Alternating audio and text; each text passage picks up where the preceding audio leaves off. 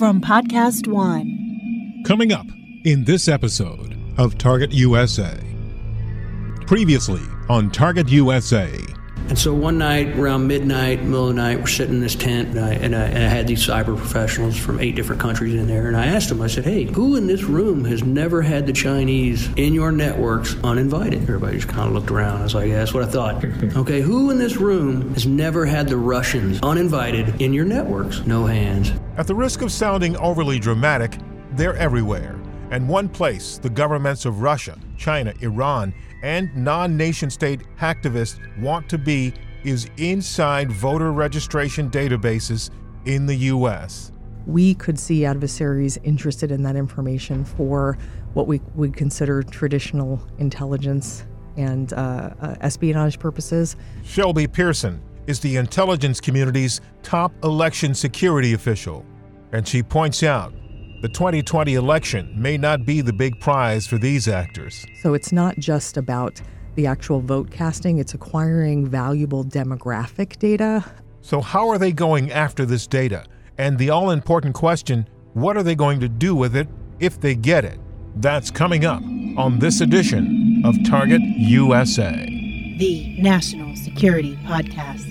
From WTOP in Washington, D.C., this is Target USA. Russia could render huge harm to this country. North Korea's secret missile capable of reaching the whole of the United States. Dangerous terrorist. DC is repeatedly mentioned as someplace they would like to seek an attack. Cyber criminal. Decryption successful. America has a target on its back. And on this program, we investigate the threats, the people behind them, the agencies fighting them, and the impact on you. This is Target USA, the National Security Podcast.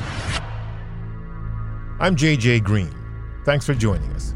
It's no secret Russia, China, Iran, and non nation state hacktivists are actively attempting to interfere in the U.S. 2020 presidential election.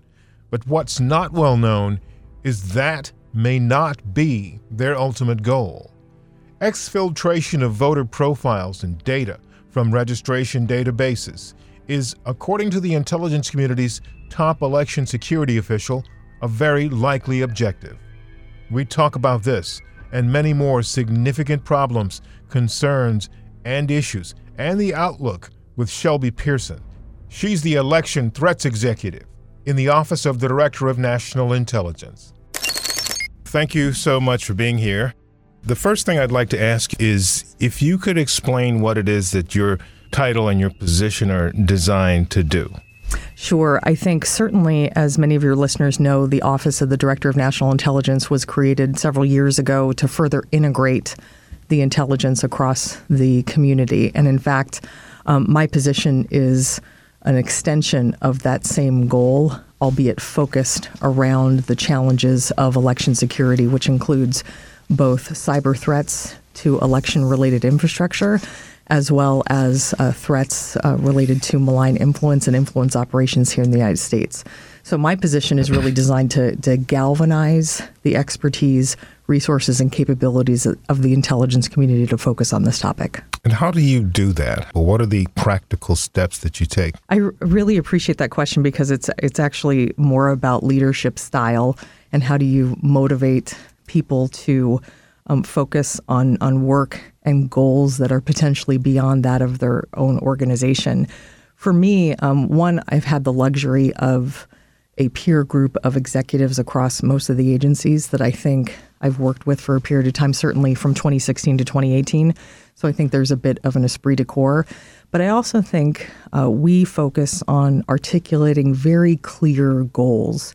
For example, how do we make sure that the intelligence community communicates with one voice and we then work towards practices and behaviors that accomplish those goals? So I think it's it's really a matter of um, being transparent. So I think all of the agencies know exactly what our goals are and what we're trying to accomplish, and really um, motivating all the agencies to understand what their role is relative to those goals.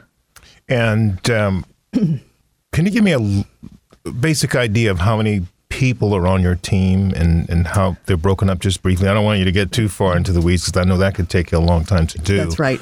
Um, so, generally speaking, within the ODNI, on my team specifically, I think I have uh, 10, which would include me. And then I also have partners in the National Intelligence Manager for Cyber, the uh, National uh, Counterintelligence and Security Center. I know you've talked to my colleague Bill Evanina before, um, and colleagues that work in uh, other areas of the cyber enterprise as well within ODNI. So I would say on any given day inside of the ODNI, I'm looking at a cohort of colleagues that are maybe 15 to 20 people um, that that help us accomplish ODNI's mission in this space, and then I have colleagues across the community, as I mentioned, led by my peer group.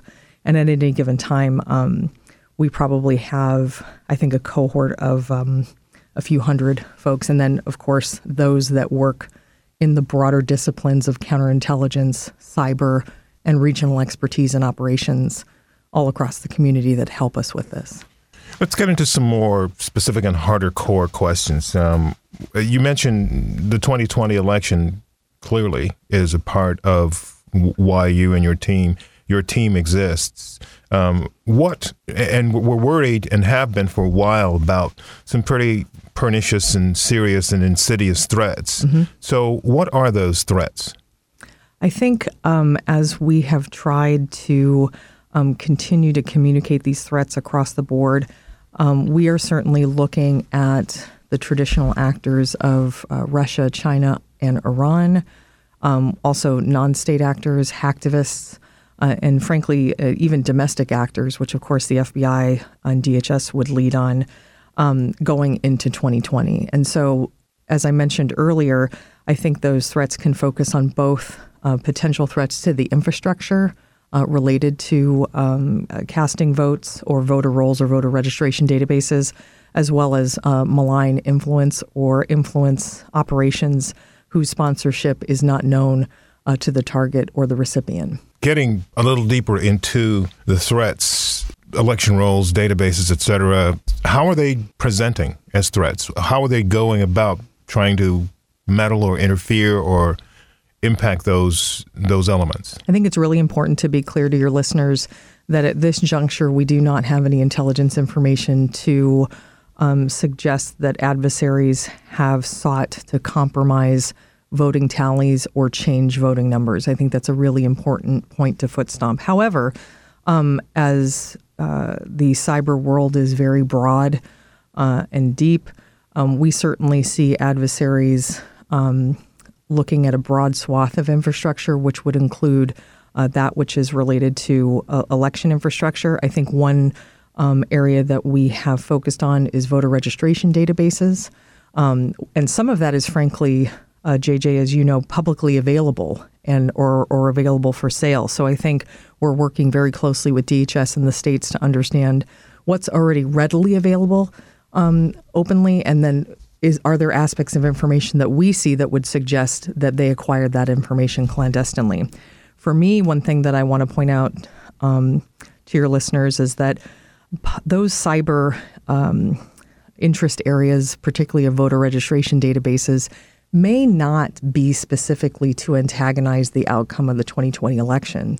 We could see adversaries interested in that information for what we would consider traditional intelligence and uh, uh, espionage purposes, but also I think to enable more focused and more effective targeting of influence campaigns. So it's not just about the actual vote casting, it's acquiring valuable demographic data about the American political landscape that then can enable the influence operations that I talked about previously. And how do you see them leveraging that information if and once they get it? I think that, uh, as I mentioned, I think it enables a level of accuracy and specificity and efficiency in how they look at specific populations in the United States um, to influence through a broad, uh, broad swath, excuse me, of measures, which could include everything from social media to traditional influence.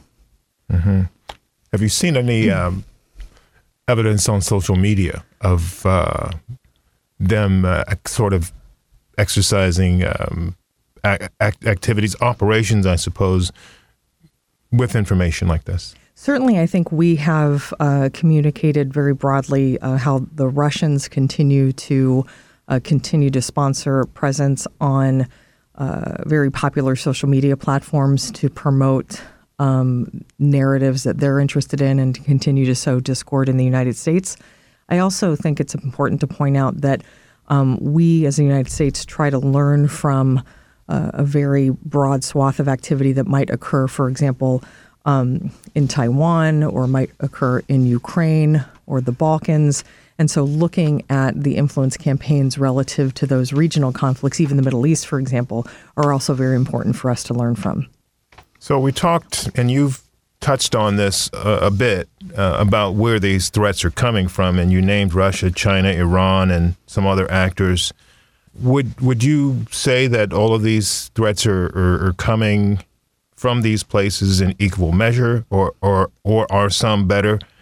Um, I'm pretty sure the answer to that, you know, is going to have something to do with Russia being really good at it, but the others are really good too, supposedly. But um, break down, um, you know, I guess the pecking order, if you would. You know, we get that question a lot, JJ, and I think for me, um, it's less about rank order and more about sort of looking at them as a spectrum of capabilities and potential threats in the United States. So I think, for example, um, while the the Russians might uh, have uh, volume on social media platforms, we can recognize, for example, that China um, might not want to be as brazen about uh, their presence on these platforms and sort of attributing it back to the Chinese government. And then at the same time, we look at the Iranians who have had a history of election interference, um, particularly in uh, the Middle East region. And we try to look at the risk calculus of all three of those countries as to how does 2020 present itself as an opportunity for them to accomplish their national security objectives. And that's less of a rank order and more of a calculus married up with capabilities, access, intent, and their own risk tolerance uh, for getting caught. We heard about Russia a long time ago uh, on this. Uh, were you hearing about these other actors that long ago, or have they jumped on the bandwagon since then? I think it's important to highlight that um, both cyber activity and intrusions, as well as influence operations, predate 2016 and have been the focus of the U.S. intelligence community for a long time. I think what has been uh, more of a focus area has been the opportunity that a particular election can have on the particular equities of a nation. And so while you might look at influence operations or cyber operations, frankly, as a 365 uh, uh, day um, endeavor, it is perhaps the rising profile and opportunity that a presidential or a midterm election presents to these countries that I think is part of the evolution of what we're interested in. In other words, as well, um, just for my own layman's understanding, they've been there for a while. They've been active for a while, but they are seeing opportunities because of the election and because of the related elements that go along with election activity for them to achieve some more of their goals because of the time the timing with the election and the activities taking place so you're seeing perhaps more activity because of that of course and when you couple that with the accessibility created by ever improving and evolving technology where you can access the American voter very broadly. You can reconstitute your efforts very quickly for relatively low cost. Um, and frankly, I think you know the political landscape is, is, also one that I think is particularly attractive to some of our adversaries to really be thoughtful about: Do I want one path for the Americans or another? and which one is more favorable to these countries. And I think that's also a very important point. Could you elaborate on that a little bit, one path or the other? Sure. So I think um, you heard a bit about this type of judgment in our 2017 intelligence community assessment, where you might see a nation favor one candidate, one policy, one party over another, or um, might look at the prospect of one uh, uh, political platform as more in line with their interests or less in line with their interests. And so I think Um, certainly, I think it's no surprise to your listeners that because there's in some very important ways stark differences between potential trajectories for this nation based upon the political outcomes of both midterm and presidential elections, it would be natural that these countries would look at those trajectories differently and which ones are, are more in line with objectives that they hope to achieve over the long term. What is the intelligence community doing to deal with these threats? And you've spoken specifically a, a bit about who they are and, and, what they what they're doing, but um, how is the IC dealing with them? So I think there's a couple of, of things that I'd like to touch on. Um, one is, as I talked a few minutes ago about ensuring that we've actioned information that we have uh, uh, in our uh, collection and results of our analysis, and how are we as most appropriately broadly sharing that information. So I think one thing I'd like to point out is that I think there's more mechanisms in place to ensure that we're sharing information, particularly that which touches on influence operations more broadly with campaigns, candidates, and state and local election officials, certainly as the result of a policy signed by the president in October that we roughly call the notification framework, gave us a, a, I think, a more consistent platform by which we evaluate information and share it with relevant parties. So I think that's one key step. A second issue, um, I think, is also, and I know you've covered this as well, is the strengthening um, appetite and capability for us to perturb these plans before they come to the United States. Um, U.S. Cyber Command had some very important successes in 2018, and we hope that those will continue um, uh, as we go forward. And of course, that's informed by intelligence uh, collection and accesses. Um, and then I think we are further integrating with DHS and FBI, both their intelligence capabilities and the information that they have access to, to create, frankly, a whole of government picture on the threats as we see them. DHS colleagues who work in CISA, for example, work so closely with the states, they might have information that I don't necessarily have um, from intelligence collection. So I think, and similarly from the FBI, they're operating here stateside and have insights that aren't necessarily collected by the intelligence community, but putting all of that together where I collect on information overseas and marry that up with information um, from what we see here domestically can be really powerful for the government. Yeah, it is. Um, and so, understanding that you can't go very far into how because of sources and methods concerns, but just for a little clarification on the disruption of threats, and I understand where that most likely would come from, uh, which agency, uh, and you clearly have a seat at that table informing what takes place. So the question I would ask, though, is are your disruption efforts primarily focused on some direct action, tangible action, or is the disruption focused as well on information to the public and, and this, this these actions and sharing that you're talking about? You know, JJ, this is a really important question because I think um, many times we are looking at one tool or another, and I think it's really important that the uh, American population understand that it's frankly a suite of tools that the intelligence community can affect. So you talked a bit about um, offensive cyber operations. Um, we talked a bit about defensive measures in terms of cyber hygiene. Uh, and again, the intelligence community can help inform those most uh, um, appropriate and current defensive measures. But also, we create intelligence insights frankly, to inform policy, which could include um, sanctions. Obviously, you've seen uh, an uptick in sanctions designations, and the intelligence community, I think, is a really important component in terms of ferreting out what are the most relevant um, and important points of interest as to how these campaigns are funded and can we affect them this way. And then to your last point, um, I think you make a very uh, important observation that the sharing of threat information, um, particularly beyond state and local election officials and to the American public, is also, I think, part of this burgeoning um, and I think area of investment for the government in terms of building resilience and sharing with the American public on the landscape so that it's not a deterrent from participation, but really something that empowers them to participate in the democratic process. Mm-hmm. And I think that will be an area that needs additional attention over time. So, what do you say, or how do you characterize? and we've talked a bunch of times today about the, the threats and the actors and what they're doing. But how do you how do you package up the scope, the full suite? You've talked about your suite of tools to deal with them. What kind of uh, scope of capabilities do these actors have? What does it range from?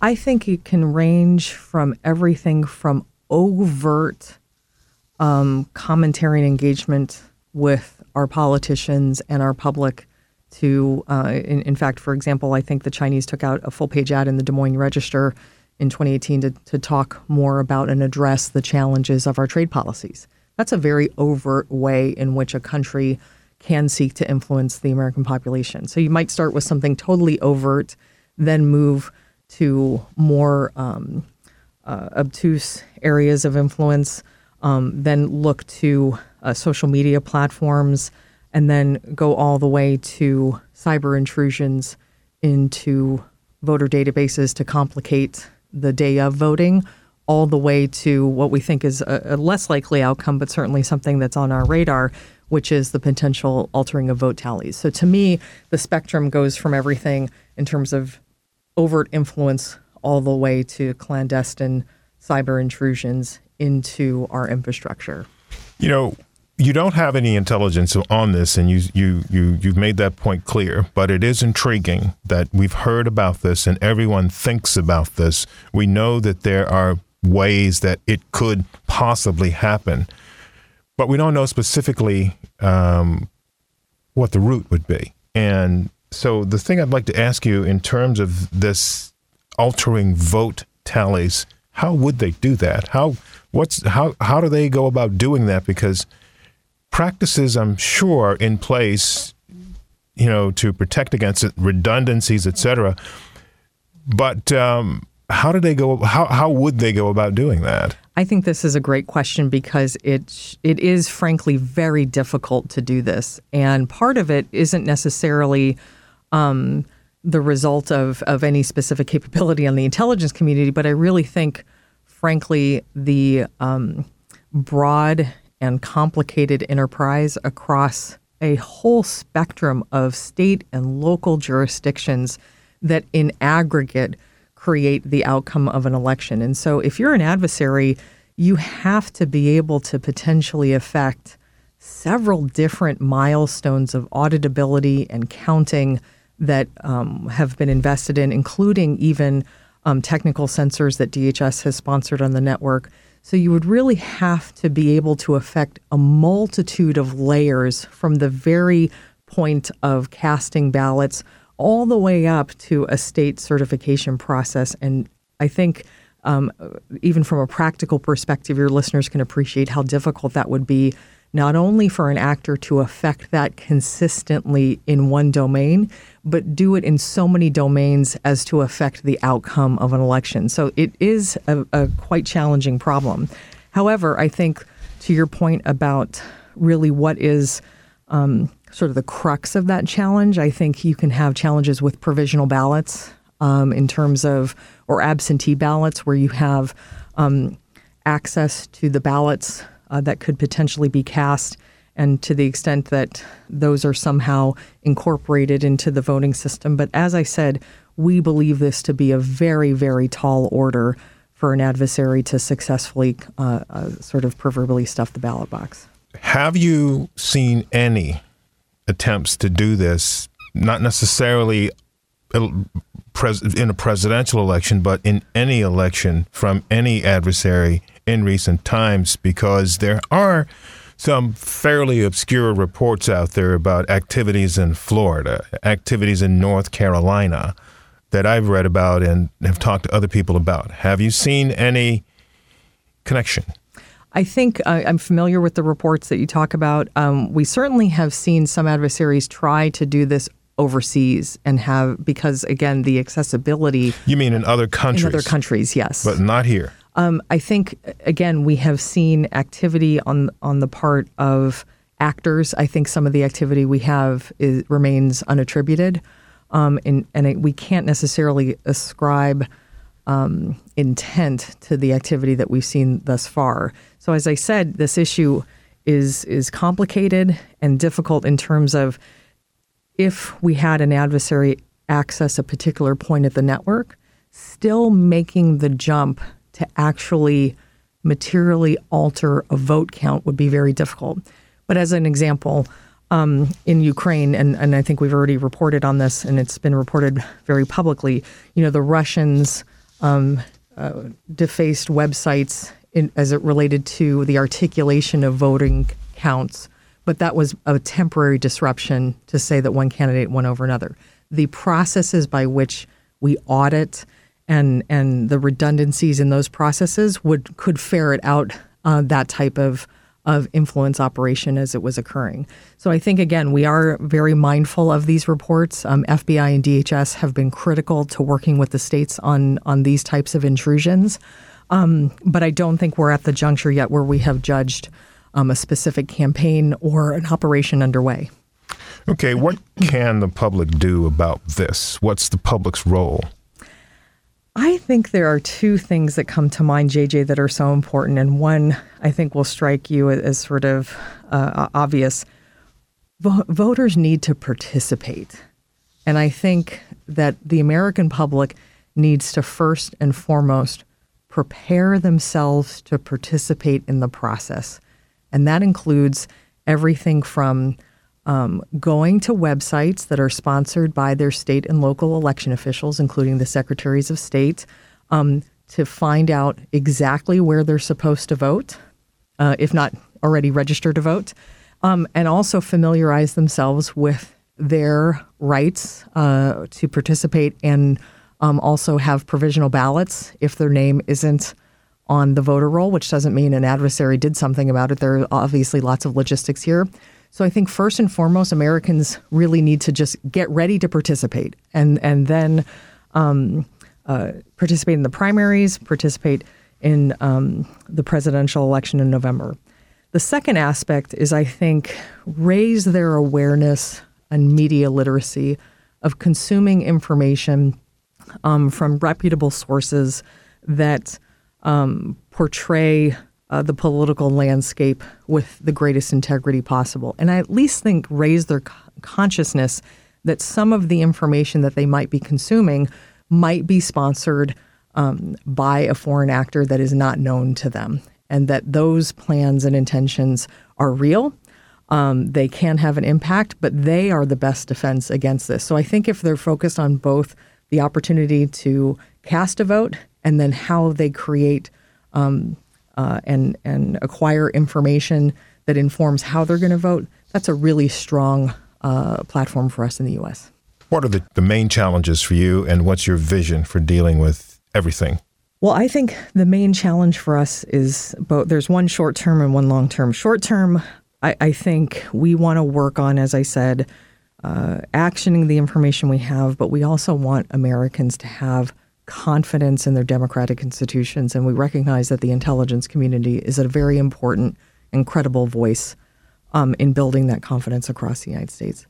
Long term, I think I want to continue to not only support this topic, but also better understand how this fits into, as I mentioned, the 365 uh, uh, day cyber campaigns and influence operations. And so, really, election security is but a moment in time of very broader programs. And I think so, from a programmatic standpoint, and how we're going to plan and continue our work, is not just prepare for a milestone in 2020, but really incorporate ourselves into the natural muscle movement of the intelligence community. At the end of the day, any given day, how do you measure success for you and your group? I think certainly as we get closer to 2020, um, a very practical measure of success is have we actioned every piece of relevant information um, in the appropriate way? So, action could mean everything. Did we produce a product on it? Did we produce a, let's say, a president's daily brief on it? Did we um, ensure that the FBI's counterintelligence unit received it so they could work within the FBI's authorities to action that information? Did I downgrade the information to share it with a state and local uh, election official because they need to know? So I think for me, a very practical measure of success centers on this issue of did I action everything that I had resident in mm-hmm. our holdings? Mm-hmm. And I think although that's a very practical measure, it's one that I think is is both tangible um, and I, I, think ensures that the intelligence community isn't um, limited to simply analysis, but also expanding the impact of its work into those other constituencies I just mentioned. Mm-hmm. Is there anything you'd like to add that I haven't asked you about that you think is important? One, I really want to stress uh, my appreciation for um, media and colleagues like yourself in not only covering this topic, but also highlighting the role of the media and civil society in terms of informing the American public on uh, accurate information about elections, accurate information about voting. I think what's important to relay to your listeners is that this is not an intelligence community only um, fight and not solely focused on the capabilities that I have resident in the intelligence community, but really is based upon a partnership not only with the intelligence community and the rest of the federal government, but the federal government and their state local election officials, the states, as well as civil society and think tanks and academia and those organizations that I think are best connected to the public. And so, really, it needs to be a consortium and federation of capabilities and authorities um, that will prove to be the, the best promise for the intelligence community as well as the United States to defend against these threats. Ms. Pierson, it's been a true pleasure to the talk to you. Mine. And we thank you so much for that. Thank today. you so much. It's a pleasure to serve the American public. That was Shelby Pierson, the Election Threats Executive from the Office of the Director of National Intelligence. We'll be back to election security because, seeing as how it's January and the election takes place in November, there's lots more to talk about. So we'll definitely be back to it. Coming up on our next episode. I, I got a call on Friday, the 17th of January, from the um, uh, British uh, Security Services, their anti terrorist group that um, looks after my interests. That's Bill Browder, businessman and author. He cast himself as Vladimir Putin's number one enemy, and the call he got from British authorities was important. Telling me that they had received a call from their Swiss counterparts and the Swiss had informed them that they knew I was coming to Davos. They knew I was going to be speaking in Davos. Um, they were aware that the subject of my of my speech was going to be a critical attack on Russian corruption, and they believed, based on their intelligence, that there was some uh, heightened um, risk to my physical security when I was going to be there. We call it the plumber's plot the mysterious story of two Russians who were detained in Davos, Switzerland in August, saying that they essentially were vacationing. But when authorities questioned them about being there and being plumbers, they produced diplomatic documents, and that led to a whole story about a plot to possibly bug the World Economic Forum, and in Browder's case, a possible attempt on his life. The full story and all the details coming up in our next episode. That's it for this episode of Target USA. In the meantime, if you have questions or comments about our program, send me an email at jgreen at WTOP.com. That's the letter J, the color green, one word, at whiskeytangooscarpapa.com. J Green at WTOP.com. Subscribe to our podcast, please, and follow us on Twitter at TUSA Podcast. That's at Tango Uniform Sierra Alpha Podcast, at TUSA Podcast. And you can follow our newsletter. It's called Inside the Skiff. Each week, the latest on national security and international security events. You can sign up at WTOP.com slash alerts. I'm JJ Green, and this is Target USA, the National Security Podcast. From A&E, the creators of Cold Case Files, comes your next true crime podcast obsession, PD Stories Every week, law enforcement professionals join host Tom Morris Jr. from America's Most Wanted and Live PD to share their experiences, insights, and perspectives on policing. You're not going to want to miss this show. Be sure to subscribe on Podcast One, Apple Podcast, and many other podcast apps so you can get new episodes every week. Now, stay tuned for the latest headlines from the Associated Press.